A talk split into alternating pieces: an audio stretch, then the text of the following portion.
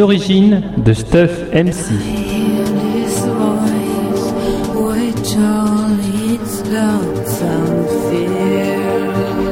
Romance spéciale anniversaire Pommecast de Pomme 24.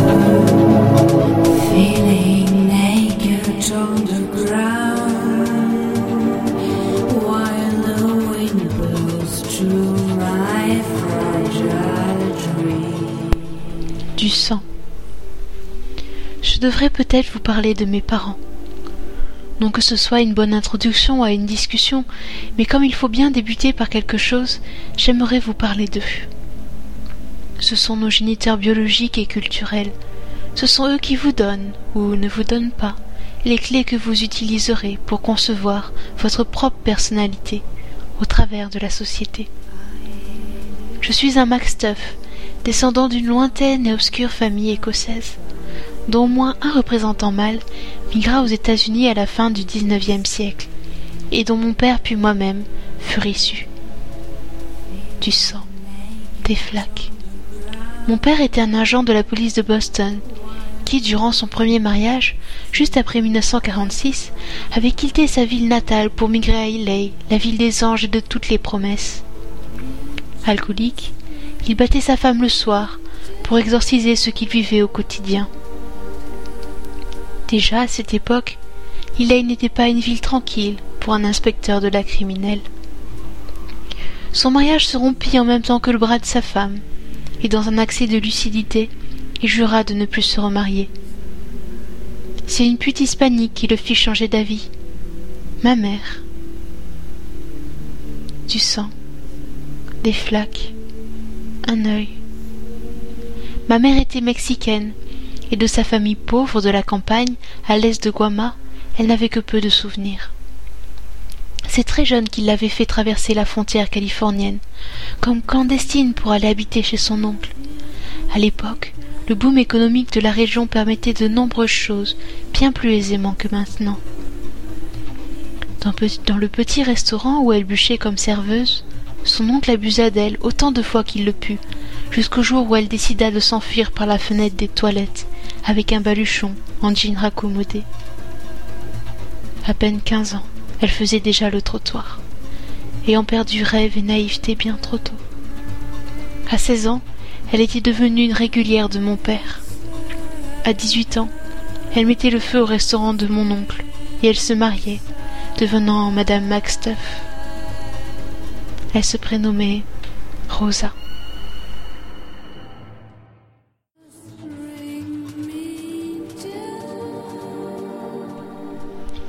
Du sang, des flaques, un œil, de la boue. Il faisait des efforts, tentait de boire moins, de se contenir, bref, il voulait faire honneur à cette femme. Mais un jour, il dut enquêter sur un meurtre particulièrement atroce. Une guerre de contrôle de la ville par la mafia faisait rage, et il fallait marquer les esprits.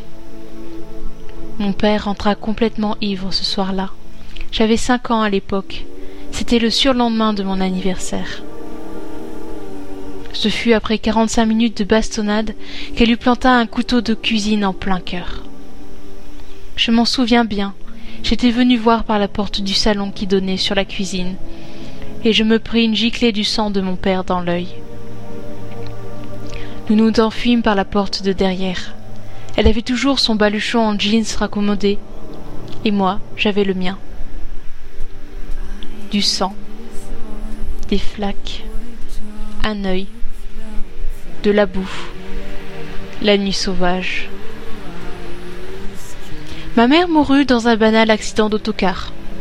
Le chauffeur, un illégal sans permis poids lourd, perdit le contrôle du véhicule dans un virage, et le car se renversa.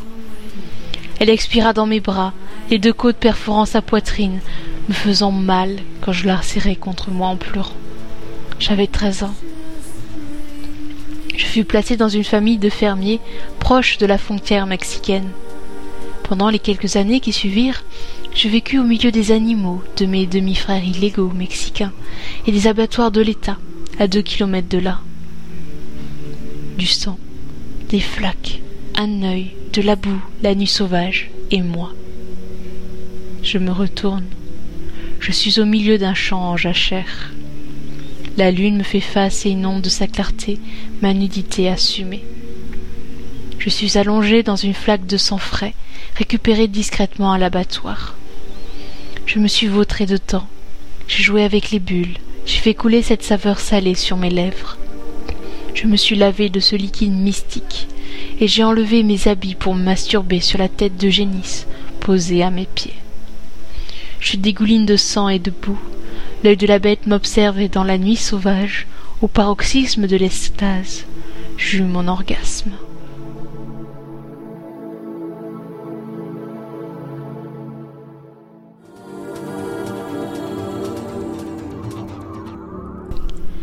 J'ai rencontré Roséline six mois plus tard. Parmi les travailleurs illégaux qui habitaient à l'extrémité ouest de la propriété, là où aucune route ne risquait d'amener des voitures trop curieuses. Son père, sa mère et ses trois frères faisaient office de chef d'équipe. Normal donc que mon père d'adoption les rencontrât de temps en temps, et logique qu'un jour je fis sa connaissance. Elle était brune aux longs cheveux tressés, ses sourcils bien décimés surplombaient deux émeraudes en amande, auxquelles seules les petites lèvres charnues pouvaient nous arracher et son corps de dix-sept ans lançait aux alentours un appel auquel tous les mâles répondaient. Elle était une des plus courtisées. Lors des fêtes, c'était elle qui recevait les invitations en premier, des mois à l'avance. Et des hommes s'étaient déjà défiés pour elle, alors qu'elle n'avait que douze ans. Bref, une beauté. Alors que je revenais de l'abattoir avec un jerrycan de sang, je la croisai au bord du chemin, à la lisière de la propriété. Sous le crépuscule, je me demandais bien ce qu'une jeune fille faisait ici. Ce n'était pas raisonnable. En entamant la discussion, et malgré mon inexpérience totale envers les femmes, je compris que le hasard n'était pas tout à fait de la partie, et qu'elle voulait me rencontrer. Elle avait sûrement remarqué mes allers-retours répétitifs à l'abattoir. Que savait-elle d'autre? Je me mis en demeure d'en savoir plus, et étrangement, elle ne semblait pas demander mieux. Les femmes, je répète, n'étaient pas encore bien connues. Je ne connaissais que les plaisirs du sang, pas encore ceux de la chair. Nous sortîmes ensemble. Elle était attirée par mon sexe appel, disait-elle avec son charmant petit accent. Les femmes sont dangereuses, dangereuse par l'amour qu'elles vous portent, dangereuse par la progéniture qu'elles porteront, et enfin dangereuse par l'attirance primitive des hommes qu'elles ont portés en elles. Je tombais amoureux.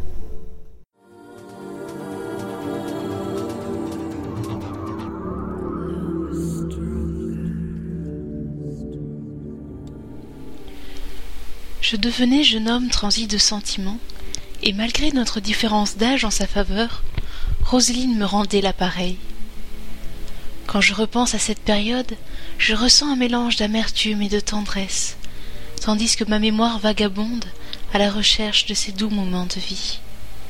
Car c'est bien de cela qu'il s'agissait, de la vie en pleine germination, une vie qui veut jaillir de mon sexe comme de son ventre, besoin primaire de tout être vivant sur terre, de l'amibe à la baleine, du chien à moi. Et ce fut justement au moment de l'union de deux êtres, dans cette petite clairière loin à l'abri du regard des autres, lorsque, après s'être allongée sur ce tronc recouvert de mousse épaisse, elle releva sa jupe, en ne me laissant aucun doute quant à ses intentions. Lorsqu'au fur et à mesure de mes va-et-vient, entre mes grognements et ses gémissements, je sentais mon orgasme arriver, quand enfin vint l'ultime et sublime moment censé me faire devenir un homme, lorsque je jouis, le plaisir, le plaisir fut incomplet. Tronqué, mutilé, castré, ce n'était pas bon, il avait manqué quelque chose. Je le sentais avec évidence, c'était palpable. Une part de moi, demeurée dans l'ombre depuis l'arrivée dans ma vie de Roseline, se rappelait à mon bon souvenir, car elle était tapie à l'endroit le plus profond de tout être humain, à côté de son sexe, au milieu de son désir, juste avant sa jouissance. Elle me réclamait quelque chose. Vous deveniez quoi? Du sang, bien sûr. Sous mes injonctions, nous nous rhabillâmes, et ce fut une Roseline bien malheureuse de cet échec, et qui ne demandait qu'à se racheter, qui s'ensuivit après moi dans la cabane abandonnée où j'entreposais mes trésors. Dehors, alors que le vent se levait, et quelques cumulonimbus voilaient pesamment le ciel, je préparais notre second essai. Sur une paillasse, je recommençai à la caresser. Elle acceptait de se laisser faire, malgré l'atmosphère de saleté apparente, les quelques insectes grouillant dans la pénombre et le relent âcre qui planait dans l'air. Bien qu'elle fût intriguée par le seau posé à gauche, l'absence de lumière vive l'empêchait d'en distinguer le contenu. Je poursuivais.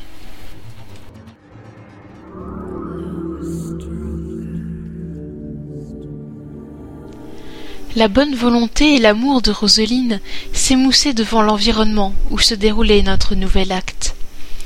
La pluie s'était rajoutée au chahut du vent, au claquement des volets de bois, à l'ambiance glauque de la cabane abandonnée, aux insectes rampants qui se rapprochaient de notre paillasse, sans parler de l'odeur du sang séché de mes précédents petits plaisirs pris derrière la cabane. Si elle tentait de garder contenance, elle ne pouvait mentir dans son intimité. Mon activité mécanique me semblait de plus en plus contrainte, alors même que la présence du seau de sang à mes côtés relançait en moi des spasmes du plus bel effet. Je regardais Roseline. Sa beauté n'avait pas disparu, encore plus présente qu'auparavant, rehaussée même par les effets d'ombre et de lumière que le jeu des battants des fenêtres dessinait sur son visage. Pourtant certains moments de souffrance commençaient à se distinguer entre ses sourcils si bien dessinés, ou aux commissures de ses lèvres pulpeuses, tandis que je sentais bien que son corps tentait de me repousser. Ses bras étaient plus rigides, ses cuisses moins ouvertes. Durant un furtif moment, je vis des larmes perlant à ses yeux. Sa souffrance devait s'être accrue. Je me résolus de m'arrêter et j'accélérai la cadence. Je l'entendais gémir, mais pas de plaisir cette fois. Je la vis nettement grimacer, souffrir. Encore une série de larmes. Je devais m'arrêter, elle était au supplice. Je le pris ses seins dans mes mains, les écrasant dans ma paume. Elle cria. Je sentais que le grand moment allait venir. Je poursuivais donc, lui bloquant une cuisse qui tentait de se dégager.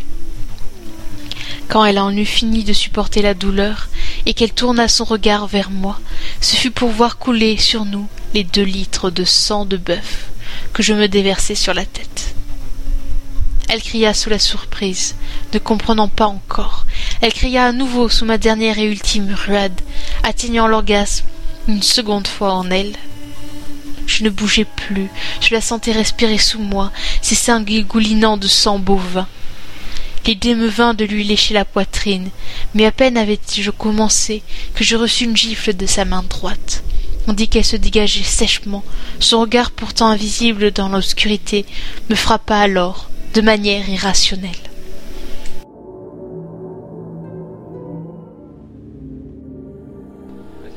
Je restai là dénudé, dégoulinant de sang, penaud devant cette jeune femme qui irradiait d'une telle colère, mais qui pourtant restait debout, me faisant face, nue, en silhouette, me fixant telle une déesse noire. Vraiment, je me sentais honteux, autant par mon attitude que par mon absence devant sa grandeur. Une femme d'une présence remarquable était devant moi, et je ressentais sa rage.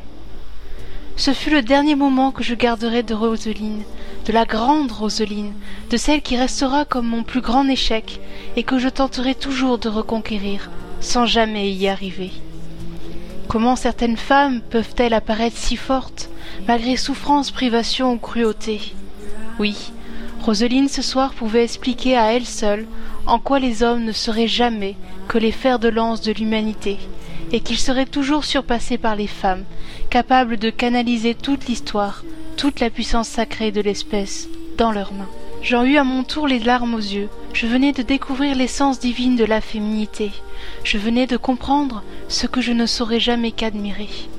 Mais tout a une fin. Elle cria. Elle hurla. Roselyne venait de comprendre ce qui coulait sur son corps. Elle en eut une crise de nerfs.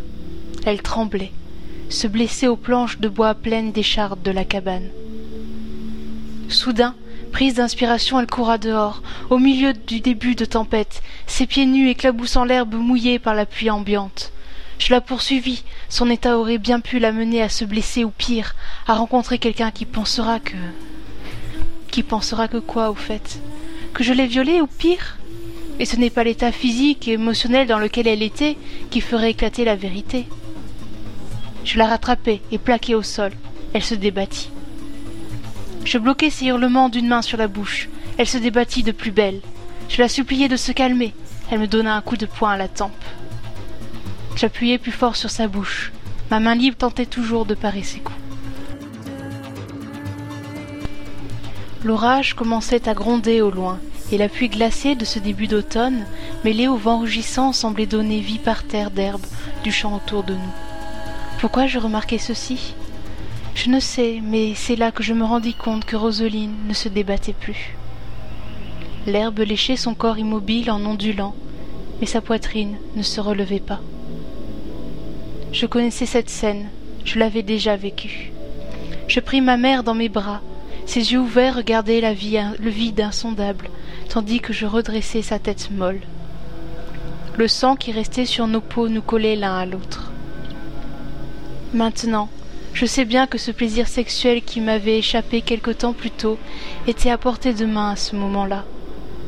Sans doute me fallait-il assumer cette part de moi-même qui venait définitivement de prendre possession de mon être et qui constituerait ma personnalité. Bref, je venais de perdre mes habits d'enfant, et je crois que je les regrettais. Plus tard, je violerai les mortes dans leur sang. Plus tard, mon plaisir sera total. Mais pour l'instant, ma psyché devait assembler les morceaux du puzzle. Alors je restai là, serrant Roseline et maman dans mes bras, toutes les deux nues au milieu d'un champ, près d'une cabane abandonnée, toutes les deux sous le souffle de la tempête. Toutes les deux mortes.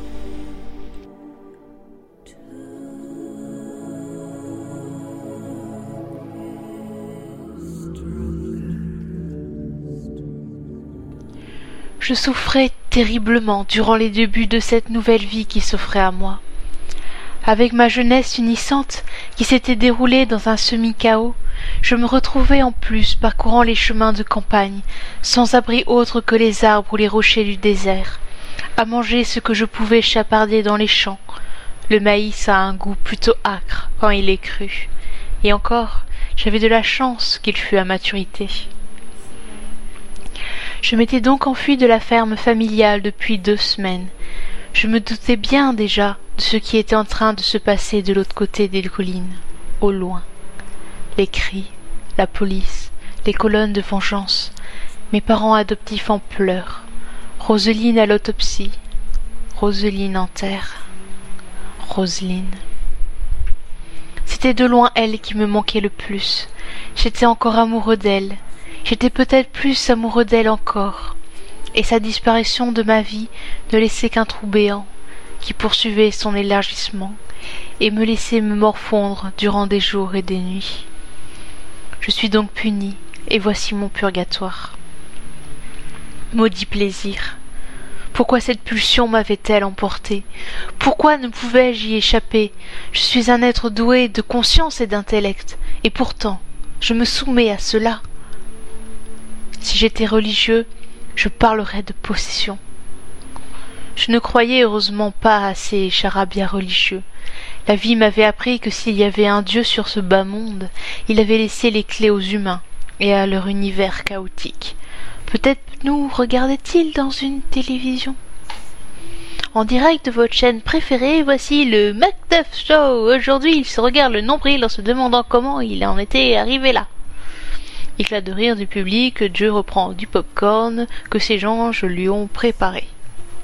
Je me demandais s'ils étaient salés ou sucrés, les pop-corns de Dieu, lorsque des phares m'éclairèrent au loin. J'étais sur une route municipale, moyennement goudronnée. Le terrain était plat sans vraiment d'abri, et les occupants de la voiture m'avaient certainement déjà repéré. Quel idiot je faisais.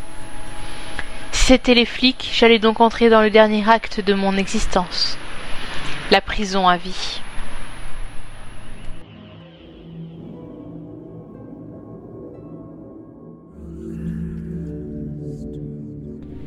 Le véhicule qui s'approchait n'était pas un véhicule de la police. Bariolé de vert et d'orange, de guirlandes et de déco brillantes, il sentait à fond le flower power des années soixante, où le mouvement hippie répondait à la guerre du Vietnam ou au racisme des États du sud-est des USA.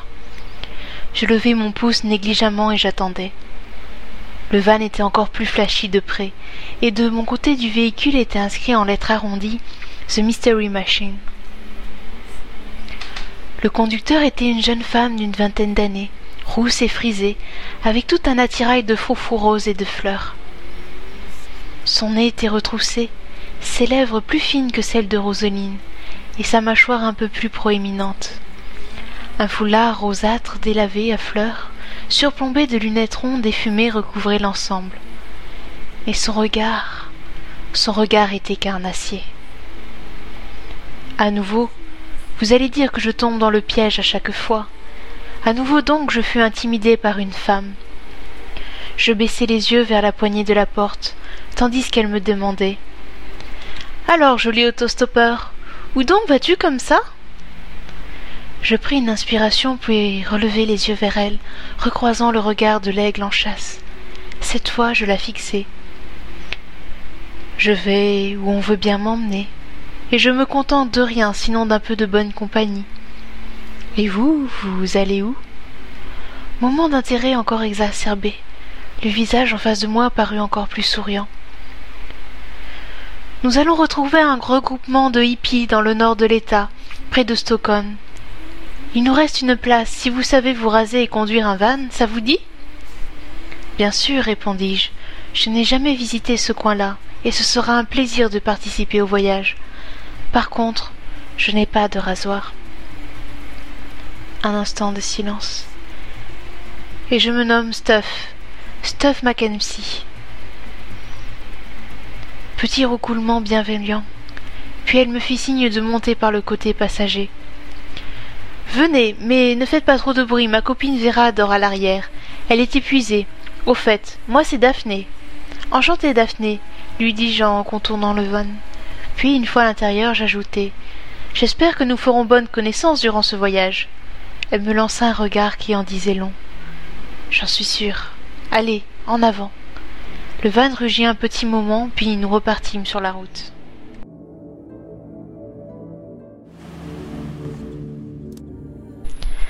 Daphné engagea immédiatement la conversation.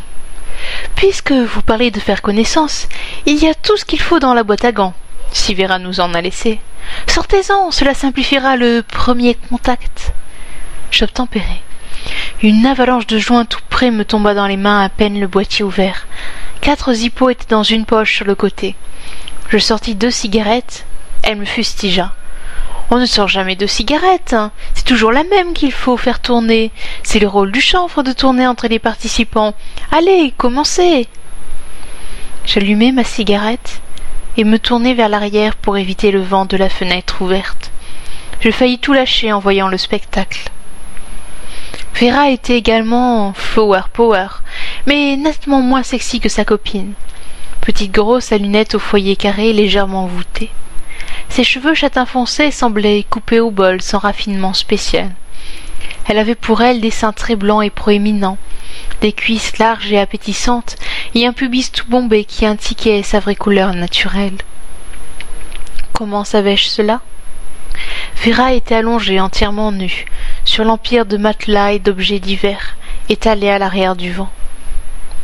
Elle s'était endormie, un joint aux lèvres et une canette de bière à la main, et elle ronflait tranquillement. Daphné me vit et souria de mon expression. On a baisé il y a à peine une heure. Elle va dormir encore quelque temps pour s'en remettre, puis elle prendra le volant. Lorsqu'on s'arrêtera pour faire l'échange de conductrice, on verra alors si votre beau minois égale le reste. Le crépuscule était fini, la nuit était noire, et le vent roulait à fond sur la route caillouteuse en longeant les montagnes vers le nord. Dieu doit bien s'amuser devant sa télé.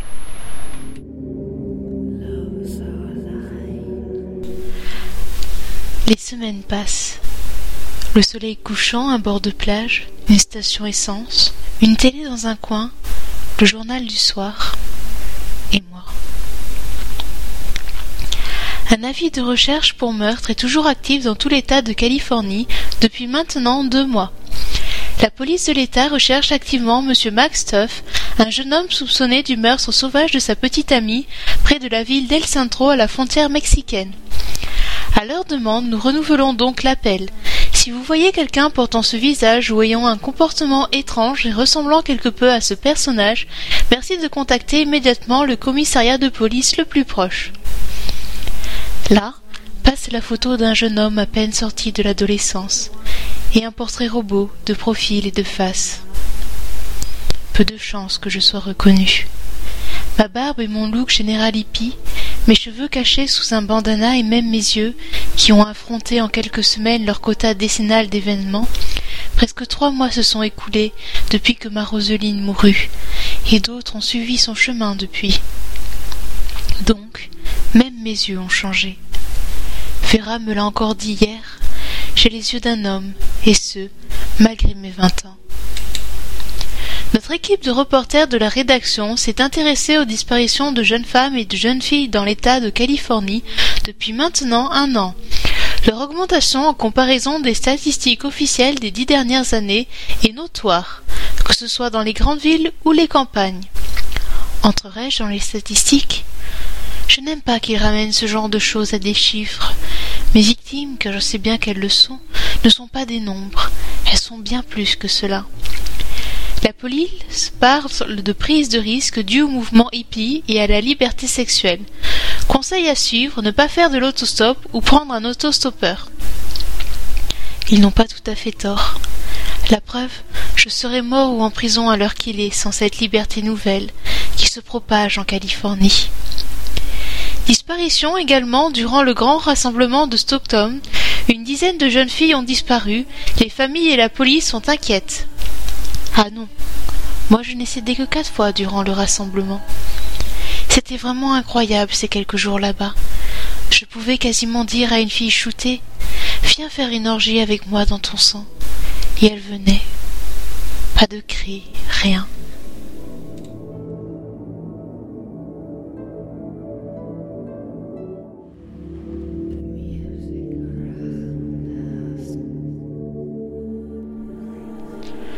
Je me suis vite rendu compte qu'une pelle, un pied de biche, un couteau fin et aiguisé et une poche en plastique étanche étaient des instruments indispensables à mon plaisir caché. Je me promenais donc au travers de l'immense itinéraire du rassemblement hippie de Roxton, tenant un petit baluchon d'une main et une fille de l'autre. Je reste encore assez étonné de la passivité des gens, shootés ou non, de l'inintérêt de quelques vigiles ou policiers que je croisais, bref du laisser là les générales de cette période qui me simplifiait tout de même bien la tâche. Notre relation à trois, Daphné, Vera et moi-même, s'était poursuivie bien au-delà du simple trajet vers le rassemblement. Je note d'ailleurs que Vera et moi sommes alors devenus plus proches qu'auparavant. Elle semble plus disponible que Daphné à mes demandes, quelles qu'elles soient. Nous avons poursuivi le périple quelques semaines à San Francisco, puis un passage à Sacramento, puis nous avons pris des vacances le long de la côte de Santa Lucia, jusqu'à découvrir émerveiller les jolies avenues de Santa Barbara. Durant cette période, je profitais des comas orgiatiques de mes maîtresses pour assouvir mon besoin de sang. Évidemment, il fallait être précautionneux dans les zones peu urbanisées. Mais nous voyageons gorgés de chanvre, et aucune fille de passage dans le van ne sortait complètement nette.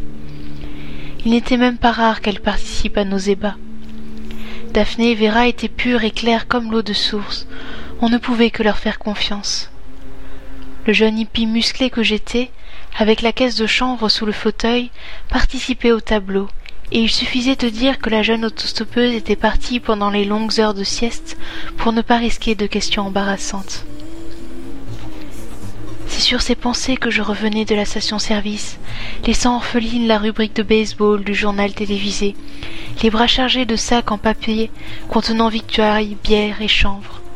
Les pompistes arrondissaient souvent leur fin de mois de cette manière à l'époque, vu que peu de gens venaient vérifier leur potager. Les voix de Vera et Daphné me parvinrent. Une dispute était en cours. Je m'arrêtai, tentant d'en discerner la raison. J'avais besoin d'elle pour camoufler mes méfaits. Je me devais donc de maintenir une harmonie dans ce couple à trois.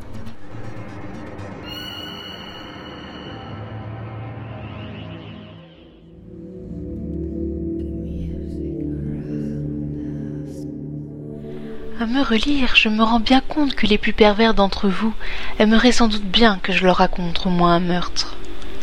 Après tout, je ne vous ai pas raconté ce genre d'événement, me portant plutôt sur mes sentiments et mes émotions. Je comprends quelque peu leur frustration, et si je puis inspirer quelques vocations.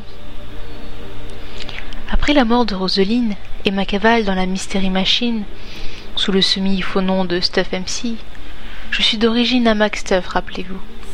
J'ai dû mettre au point des techniques d'approche. Nous l'avons vu, une partie du travail se faisait tout seul. Mais également des méthodes fiables de mise à mort, des tactiques de recherche permanente de lieu de dépôt des corps. Ces choses ne sont point aisées, car il s'agit à la fois d'assouvir une quête de plaisir violent, mais également un besoin vital de sécurité. Telle l'absence de témoins, la dissimulation des preuves, des chemins accessibles mais pas trop scènes de crime, etc.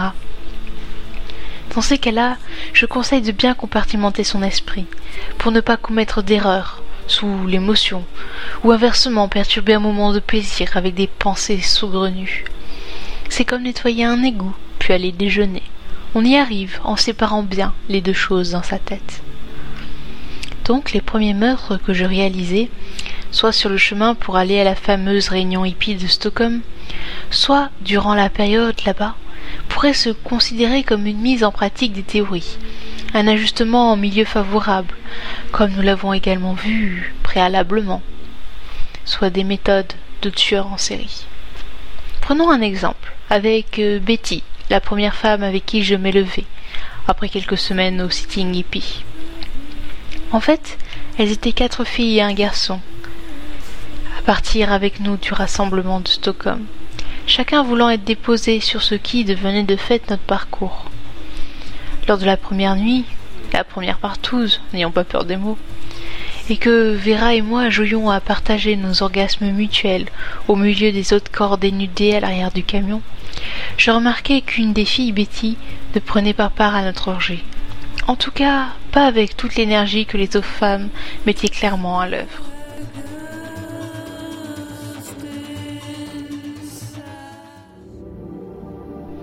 Quand les corps commencent à perdre leur vie, tous les orifices deviennent tendres et ouverts, et je jouis lors de la seconde sodomie en m'en arrosant d'une rassade de son sang contenu dans la poche.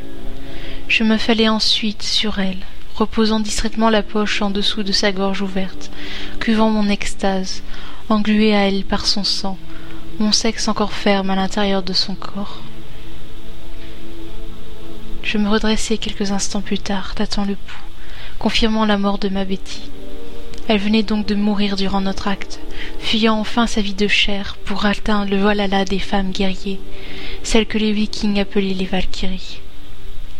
Je lui mordis profondément la fesse, la retournai, mordis le téton droit, au point qu'il se détacha presque du sein, puis je léchai la plaie, la tétai, comme si le sang était la seule nourriture que l'enfant moi désirait de cet organe si féminin.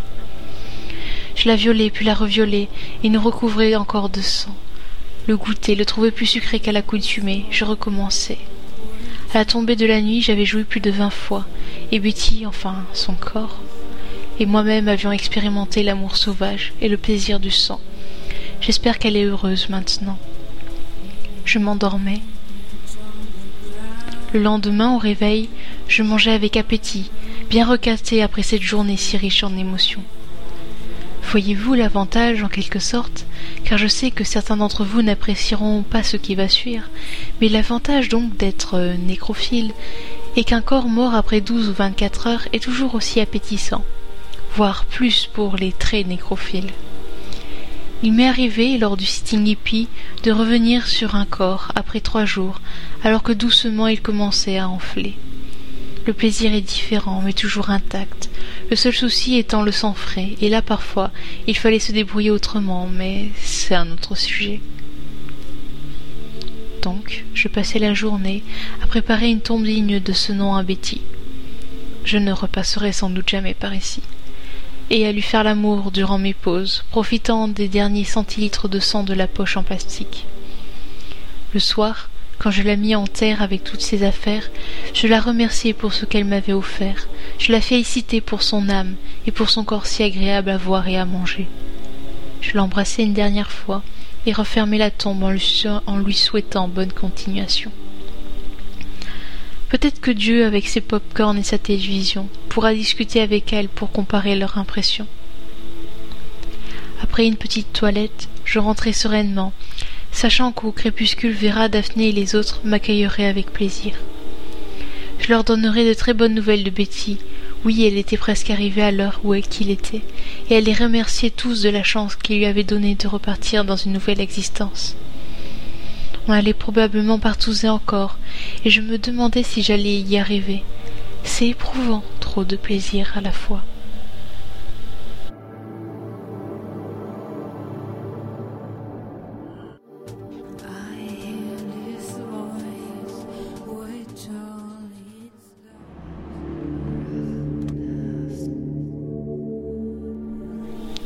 Le lendemain, en fin de matinée, nous partîmes tous les deux sous les au revoir de nos compatriotes de voyage.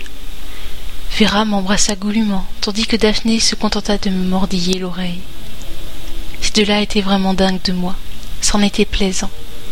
Mais pour autant, Betty occupait toute mon attention. Je rêvais déjà de son sang dégoulinant sur nous. Nous marchâmes une dizaine de kilomètres, et je lui proposai une pause chanvre dans un petit sentier perpendiculaire à la route, un peu à l'abri des regards. Elle accepta avec plaisir, plus à cause de la fatigue que du chanvre, et je comptais bien là-dessus. Je me penchai pour prendre quelque chose dans son sac, tandis qu'elle s'asseyait lourdement à mes côtés. J'en ressortis le pied de biche, et je la frappai de toutes mes forces sur le crâne.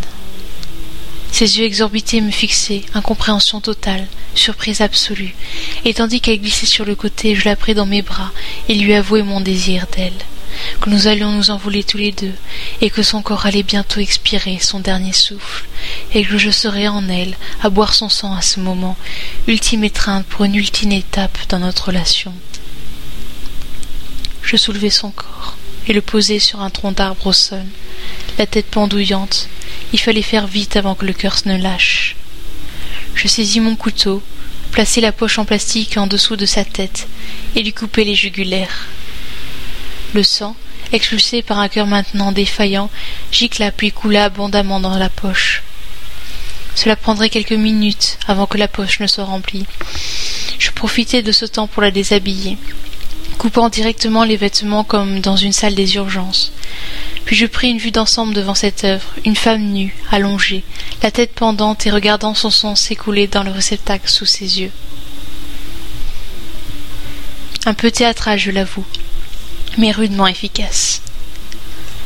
Après avoir parcouru pendant quelques minutes son corps tendre de jeune mourante offerte à mes mains, j'en commençai lentement le viol, tout en me remémorant la soirée d'hier, ainsi que tous les moments où Betty me laissait entrevoir à moi seule sa grandeur féminine.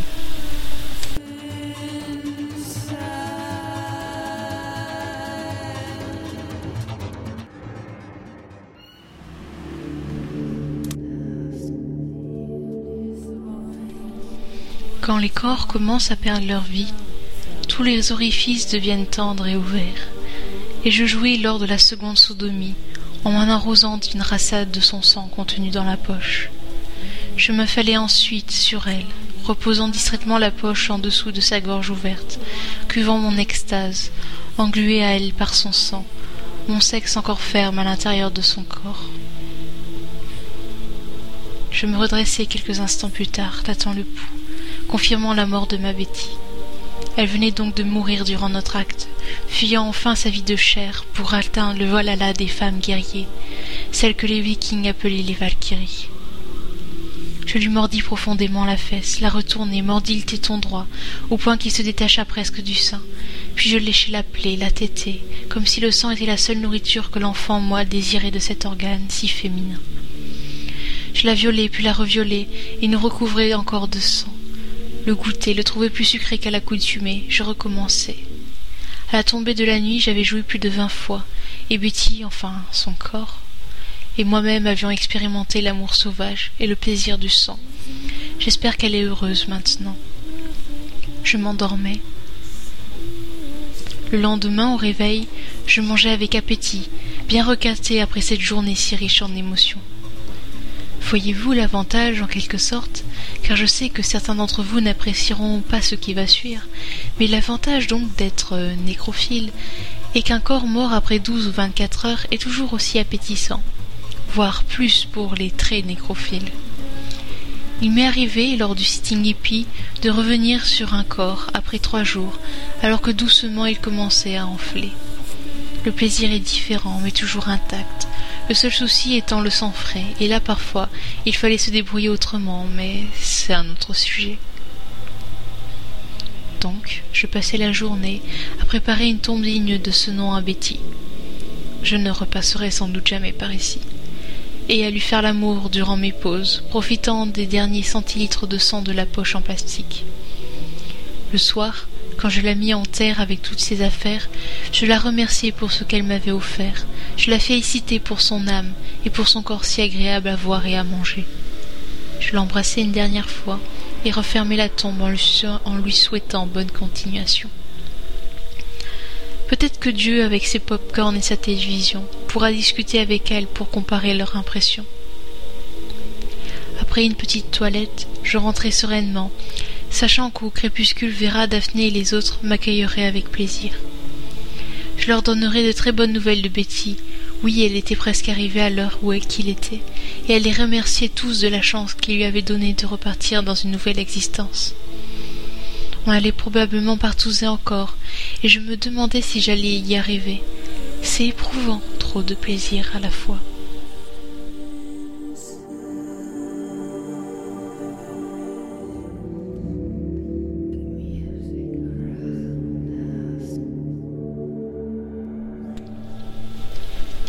San Francisco.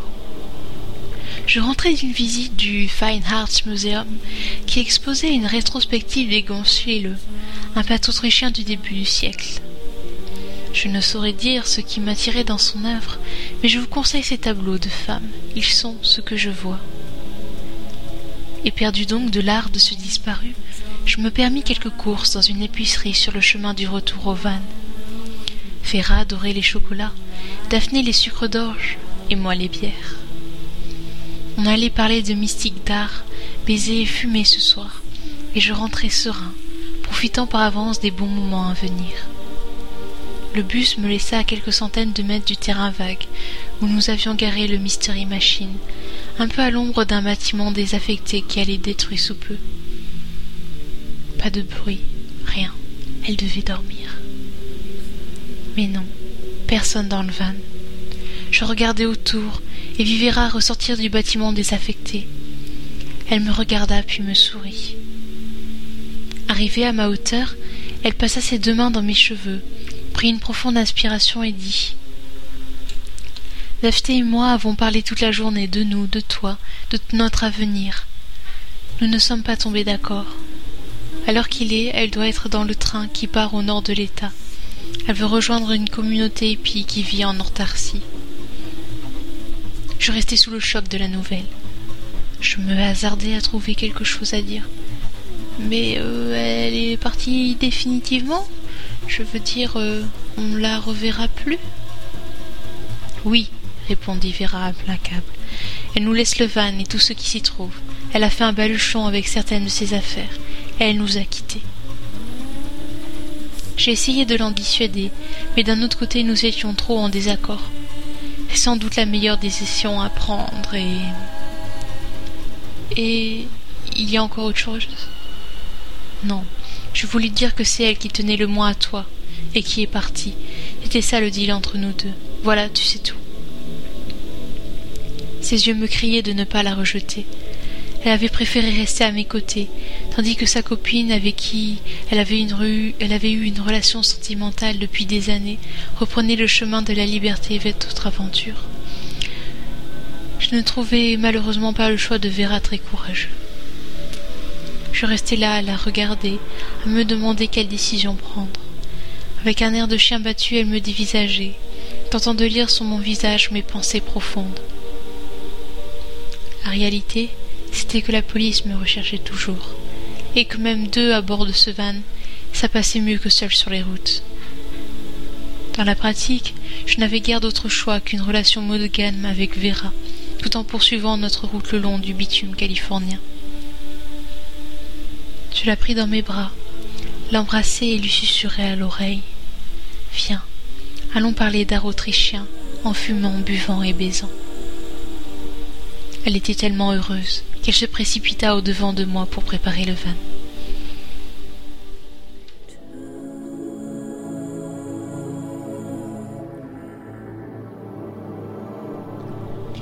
Cela faisait maintenant trois semaines que Vera et moi formions ce que nous pourrions appeler un couple hippie.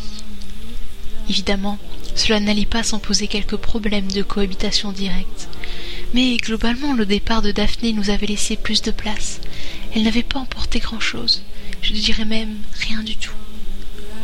Vera mangeait comme quatre, visiblement ravie de ne plus me partager, car il s'agissait bien de cela. Vera devenait jalouse de Daphné. En fait, Vera devenait jalouse de toute fille avec qui j'avais ne serait-ce qu'une relation de passage. Même un regard échangé pendant une discussion pouvait éveiller sa fureur. Pour moi, elle restait bisexuelle dans son cœur, ce qui permettait à de jeunes et belles créatures d'entrer dans notre vanne et ainsi d'alimenter occasionnellement mon désir de sang. Seule variante avec auparavant, Vera ne supportait pas que je prenne mon plaisir autrement qu'avec elle. Charge à moi de faire attention à ne pas trop profiter de nos invités. Je suis certain que de nombreux hommes de maintenant apprécieraient ce traitement à une juste valeur. Mais moi, je dois bien avouer qu'après tout ce que nous avions vécu à trois avec Daphné, sans parler de mes propres fantasmes assouvis, je trouvais cette nouvelle vie un rien fade et même ennuyeuse. Bon, le principal était là une dissimulation bien pratique, des victimes toujours accessibles, et une existence de bohème, faite de bière, de chanvre et de sexe. Donc, nous poursuivions notre périple sur les routes de Californie. Jusqu'à ce que, un soir, j'allume la radio pour avoir un peu de musique, et que, par erreur, je tombais sur un flash d'informations régionales.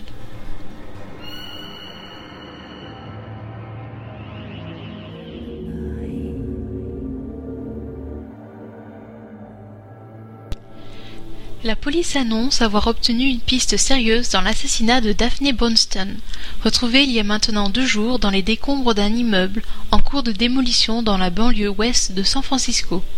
D'après de nombreux témoins, une camionnette de couleur vert et orange mélangée et au logo The Mystery Machine, dans laquelle la victime, sans avoir séjourné et probablement voyagé durant une grande période, a disparu le même jour que celui du meurtre, d'après les estimations des médecins légistes. Les premières constatations, c'est-à-dire un meurtre sadique d'une vingtaine de coups de couteau portés au torse et au bas-ventre, laissent supposer que l'agresseur savait que la jeune femme était enceinte de trois mois environ déjà. La police a dressé un portrait robot de l'homme et de la femme, qui semble avoir partagé l'emploi du temps de la jeune femme les jours où elle arrive, est arrivée avec eux dans la fourgonnette The Mystery Machine. Nous vous apporterons plus d'informations dans notre prochaine édition du journal, ce soir à vingt heures. Bonne journée. J'avais pilé la voiture au milieu de nulle part, et cela importait peu. Mes mains tremblaient. Je voyais Daphné souriante, susurrante. Je voyais Vera, jalouse. Je me voyais moi, aveugle. Je me tournai vers le fauteuil du passager. Vera croisa mon regard, décidée, volontaire. Elle ne dit qu'une phrase qui explosa dans ma tête de par ses implications. Je sais ce que tu fais aux femmes. Je suis également enceinte de toi, et je t'aimerai pour le restant de mes jours, aussi court soit-il. Elle tenait un couteau dans ses mains.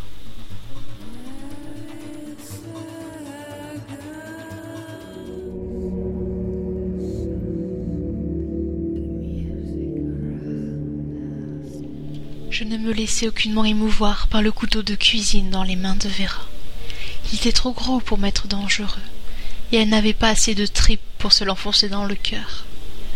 Non, c'était juste pour se rassurer durant la discussion qui allait s'engager. De quoi parles-tu? Qu'est-ce que je fais aux femmes? Et toi, qu'as-tu fait à Daphné?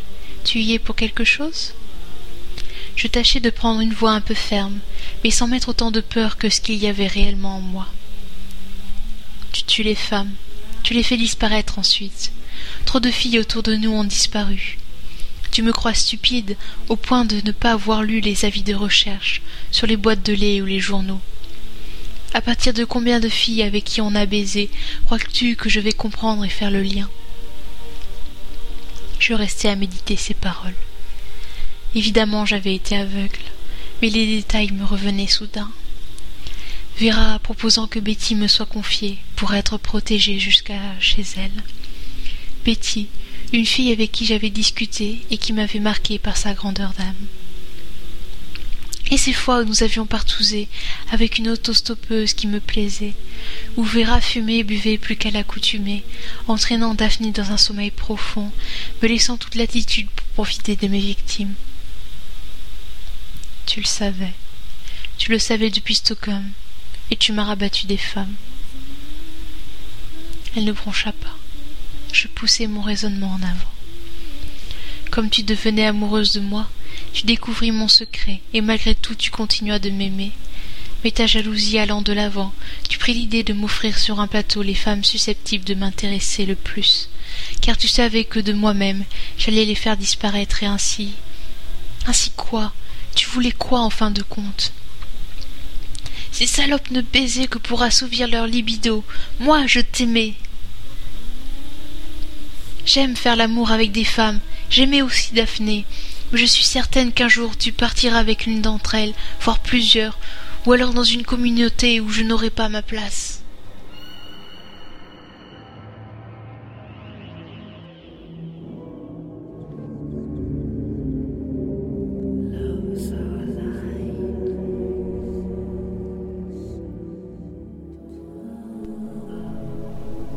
Mais Daphné, qu'avait-elle donc fait? Nous aurions pu vivre ensemble à quatre ou cinq avec des enfants. Qu'est-ce que tu pensais alors? Pourquoi? La colère me prit d'un coup.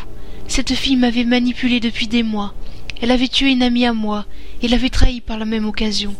Et pire que tout, avait laissé derrière nous une piste que la police n'allait pas tarder à suivre.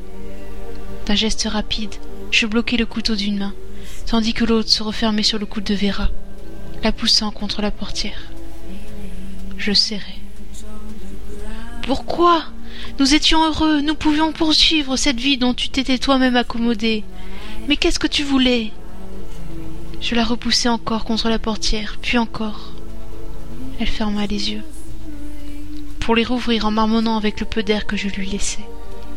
Je lui ai tout dit, elle voulait te dénoncer à la police. Je ne pouvais pas la laisser faire ça. Je desserrai l'étau sur sa gorge, mais ne la lâchai pas pour autant. Tu l'as tué pour. pour me protéger? Je réfléchissais. Si Vera, après plusieurs semaines d'hésitation, racontait la vérité à Daphné, comment mon amie allait-elle réagir? J'étais omnubilé par les manipulations de Vera, mais j'en oubliais l'évidence. Si elle n'avait pas été raide dingue de moi, je serai derrière les barreaux depuis maintenant un bon moment. C'était ma sœur, ma compagne, et je l'ai tuée d'un coup en pleurant dans le van. Elle risquait de te faire partir par le bébé ou par la prison. Je ne pouvais même pas imaginer que tu t'en ailles, alors qu'elle allait le faire. Elle irait raconter tout. Alors j'ai enfoncé le couteau dans ses côtes. Elle a crié j'ai pleuré.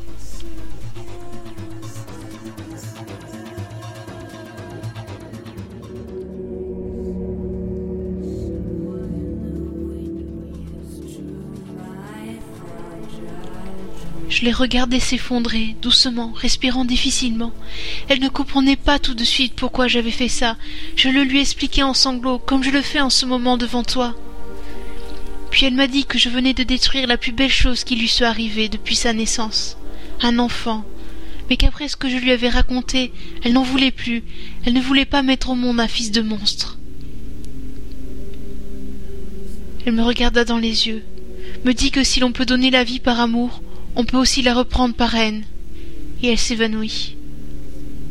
Je la traînai difficilement dans un coin de l'immeuble désaffecté, et apportai quelques affaires ensanglantées, pleurant à ses côtés de ce que je lui avais fait. Mais alors que je tenais sa main, elle rouvrit les yeux folles de rage, et hurla qu'elle ne voulait pas mourir, qu'il fallait s'arrêter avant que tu ne tues d'autres filles. Le couteau plein de sang était à côté, sa colère primitive était communicative. Je ne voulais pas qu'elle continue à souffrir, je voulais qu'elle arrête de crier et qu'elle parte, elle et son foutu bébé. Alors je replongeai ce couteau en elle, plein de fois, puis je tuai le bébé, cette saloperie d'engeance que seul moi avais le droit de porter pour toi. Après avoir replié mon souffle, je posai quelques pierres autour de sa dépouille. Je commençais à y voir un peu plus clair. Est-ce pareil pour toi? Arrivé à un certain moment, la mort des autres ne devient qu'une information. On s'en détache. Continue, lui intimai-je, ne la tenant plus que par les épaules. Je continuai à la bloquer contre la portière, mais sans douleur. Je la tenais là, tout simplement. Je suis sortie de l'immeuble à peu près au moment où tu es arrivé. J'ai inventé une histoire rapidement, et comme tu acceptais de poursuivre la route avec moi, comme nous allions vivre tous les deux, la joie a pris le dessus sur la douleur du ressentiment que j'avais fait, ce que j'avais fait à Daphné. Je l'ai fait pour toi, et j'allais t'avoir à moi seule. Je devais juste garder ce secret. Alors je partis la première dans le van, pour vérifier qu'il ne restait pas de traces, ce qui aurait tout compromis. Voilà, tu sais tout. Je restai là, plaquant Vera contre la portière. Ma main droite se replaça doucement sur sa gorge, tandis que je resserrai plus fermement son épaule de la gauche. Je vais devoir te tuer, tu sais. Je te suis reconnaissant de m'avoir protégé tout ce temps. Malheureusement, tu sais tout de moi maintenant. Tu pourrais avoir trop d'emprise sur mon existence.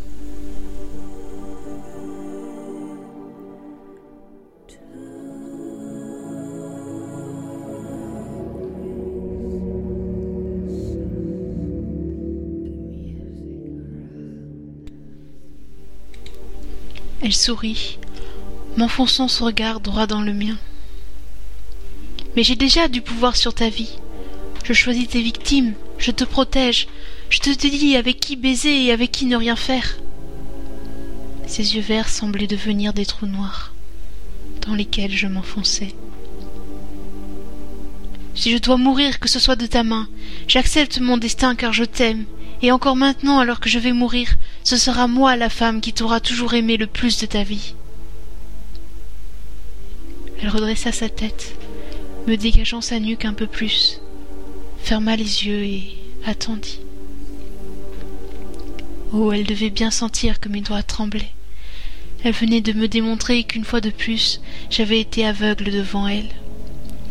Alors que je vivais depuis des mois en très étroite relation avec elle, je ne m'étais jamais aperçu de la force de caractère qu'elle avait. Pire, elle l'avait dissimulé volontairement à mon regard. Daphné mise en avant, avec son charisme et sa présence, je ne voyais plus en Vera qu'une copine un peu moche et un peu grosse, et je pensais qu'un jour je mangerais Daphné, mais pas une surprise comme elle. Je sentis des goules de sueur perler sur mon front. Un coup de vent fit vibrer les tôles du van, entraînant au loin les buissons tout secs. Perdu au milieu de nulle part, un van vert et orange, ce Mystery Machine, recherché par la police, abritait une secrète scène mélodramatique, où un tueur en série hésitait à tuer une femme sans défense, dont l'amour était plus fort que la volonté de survie. Je repensais à Roselyne, à Betty ou à toutes les autres. Allais-je le faire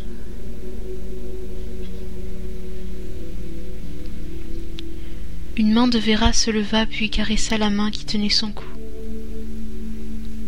Elle rouvrit les yeux, me les planta à nouveau dans les miens puis me demanda Connais-tu l'histoire des mille et une nuits Pas du tout. Le sultan Ratsariyar, cocu, fit mettre à mort son épouse, et afin d'éviter d'être à nouveau bafoué, il décida d'assassiner chaque matin la femme qu'il aura épousée la veille. Un sourire en coin se dessina sur ses lèvres, tandis qu'elle me contait son histoire.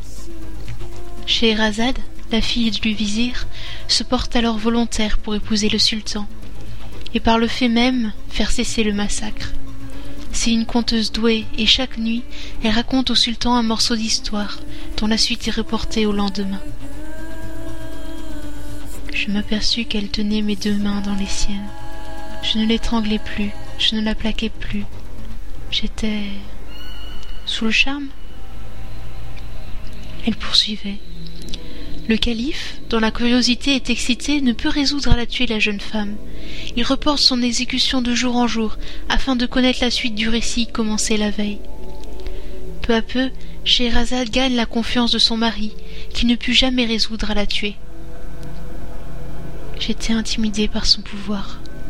Elle était encore plus extraordinaire que Roselyne. Elle savait me prendre, m'emporter, me garder, me bercer. Cette fois je tombais amoureux. Encore une fois, me direz-vous. Vera approcha son visage du mien. Chaque jour qui passe, je peux te raconter l'histoire de ton fils, de ta descendance. Chaque jour qui va passer durant les mois à venir, tu pourras sentir ses mouvements à l'intérieur de mon ventre, et jour après jour, il grandira en moi. Ses lèvres étaient à un centimètre des miennes. Je sentais son souffle sur mes perles de sueur, tandis que les pointes de ses seins m'effleuraient. Je t'offre de pérenniser ton être pour toute une génération. Et juste avant de m'embrasser, elle ajouta J'ai envie de toi maintenant.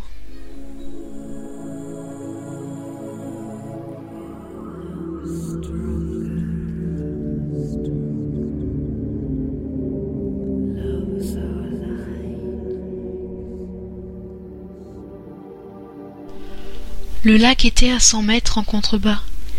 D'ici je pouvais apercevoir quelques carpes qui tournaient tranquillement sous les ondulations de la surface. La forêt de conifères s'étalait sur les collines environnantes, sous un ciel bleu azur. Pas de nuages aujourd'hui. Un pied sur le muret de pierre qui bordait la route, je prenais un peu d'inspiration, je me vidais l'esprit en me remplissant les poumons d'air frais. Mes vêtements tachés de sang était enterré à une centaine de mètres de là, sous l'humus, assez profond pour ne pas qu'un chien les retrouve.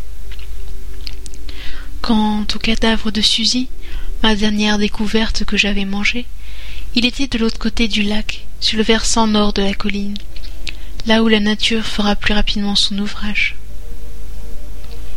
Je venais de piquer une tête dans le lac, même si je sais que c'est normalement interdit. Personne ne me dirait rien. Vera n'aimait pas que je revienne sale après avoir dévoré une femme. Il lui fallait que je sois propre et présentable. Alors je faisais mes ablutions post-mortem, si j'ose dire, et je rapportais quelques provisions dans le mystery machine, tout de couleur blanche recouvert. Trois mois s'étaient écoulés depuis qu'elle m'avait avoué le meurtre de Daphné. La police avait donc diffusé nos descriptions et celles du van, et nous étions partis nous mettre au vert dans le nord de Californie pas loin de la petite ville de Roville, qui a donné son nom au lac de Roville, présentement à mes pieds. Bref, une petite vie cachée dans les forêts montagneuses. Nous vivions quelque chose de clairement unique. Elle partageait sa couche et son ventre avec un tueur en série, dont elle acceptait les déviances. De mon côté, je l'aimais sincèrement. Il m'était impossible de lui faire du mal. Et pourtant, je poursuivais mensuellement mes activités envers des filles de la région qui me tapaient dans l'œil ou même tout simplement venaient fumer dans le van. Il fallait être un peu moins regardant sur mes concubines d'un soir, car les occasions se faisaient plus rares dans cette région isolée. Si la police avait vent de trop de disparitions, elle pourrait faire le lien. Nous prévoyons la suite, et Vera et moi travaillons assidûment nos cours de langue française, car il était évident que nous ne pourrions rester éternellement ici avec Stuff Mac Junior, sans avoir les autorités sur le dos. Alors oui, la France, la Belgique, qui sait? Bref, vie pépère presque normale. Mais Vera aimait le café bien fort, et je me rendais compte que j'avais oublié d'en acheter. Je retournai donc en ville.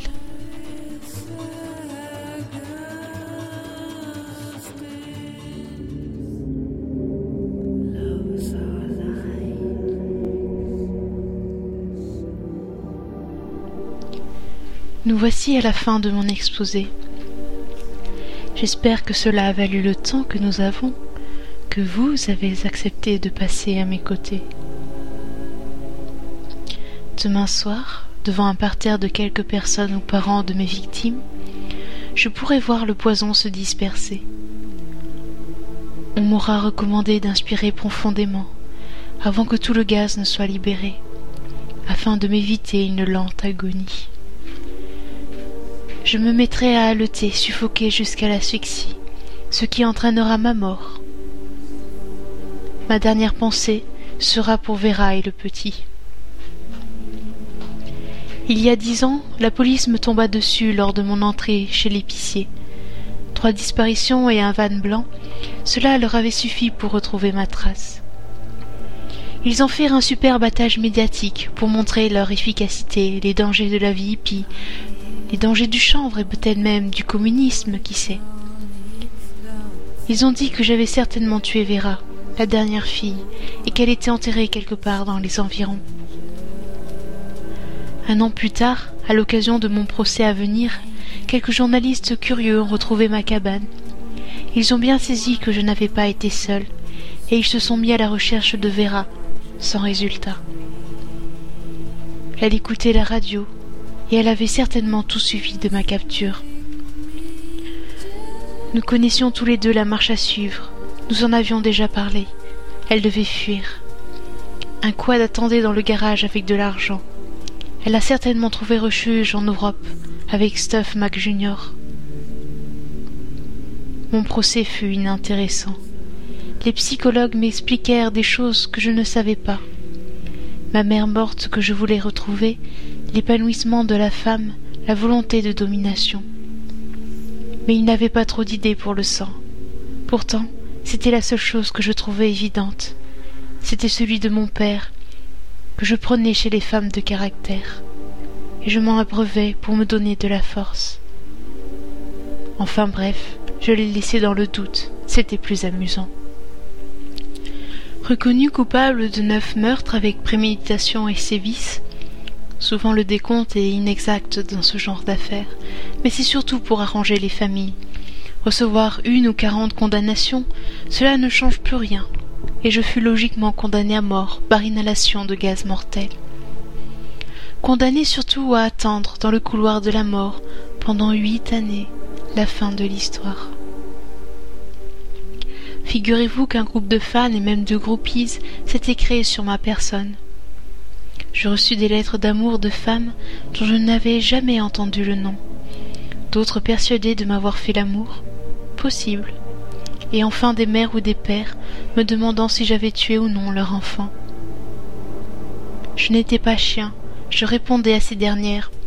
Après tout, je n'avais plus grand-chose à perdre, et Vera partit avec notre enfant, peut-être que Daphné m'attendait au ciel.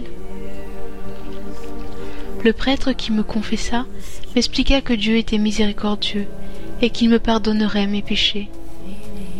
Moi, je me demandais s'il avait fini ses pop-corns ou s'il avait d'autres amusements tels que moi en réserve. À l'orage, je fus attaché et la pièce fut close hermétiquement. La vitre pivotante s'ouvrit et je pus voir mes spectateurs. Un des participants retint mon attention une femme aux lunettes fumées, une coupe de cheveux au bol, peu usitée dans la région en ces années quatre-vingt.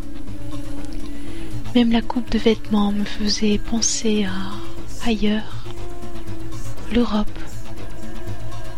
Vera C'était Vera dans l'estrade des spectateurs. Elle était venue pour assister à ma mort. Alors que les premières effluves du gaz se répandaient dans la pièce, apportant leur fumée piquant à mes narines, je la vis se lever et se retourner comme prise de sanglots. Un policier tenta de la consoler, alors que la fumée toxique envahissait mes poumons, provoquant mes premiers allaitements. La tête me tournait quand je vis Vera rejeter le policier et bondir jusqu'à la vitre et se plaquer contre en ouvrant son manteau. Elle avait enlevé ses lunettes, elle pleurait. Je ne l'avais jamais vue depuis dix ans, ma Vera. Mes yeux agacés par le gaz libéré, je ne sais comment, des larmes. Je distinguai quelque chose d'autre cependant. Des bâtons de dynamite, alignés les uns aux autres tout le long de son corps, et me donnèrent l'ultime explication nous allions mourir ensemble. Dans un ultime effort, je remuai mes membres engourdis, bombant mon torse qui me brûlait, et les yeux grands ouverts, plantés dans les siens, je lui hurlais mon amour et que je l'aimerais toujours. Elle appuya sur le bouton. Je me noie une ultime et dernière fois dans ses yeux verts. Notre fils est sans doute caché quelque part dans ce monde. À lui cette vie, à lui notre amour, à nous le repos éternel. Verra.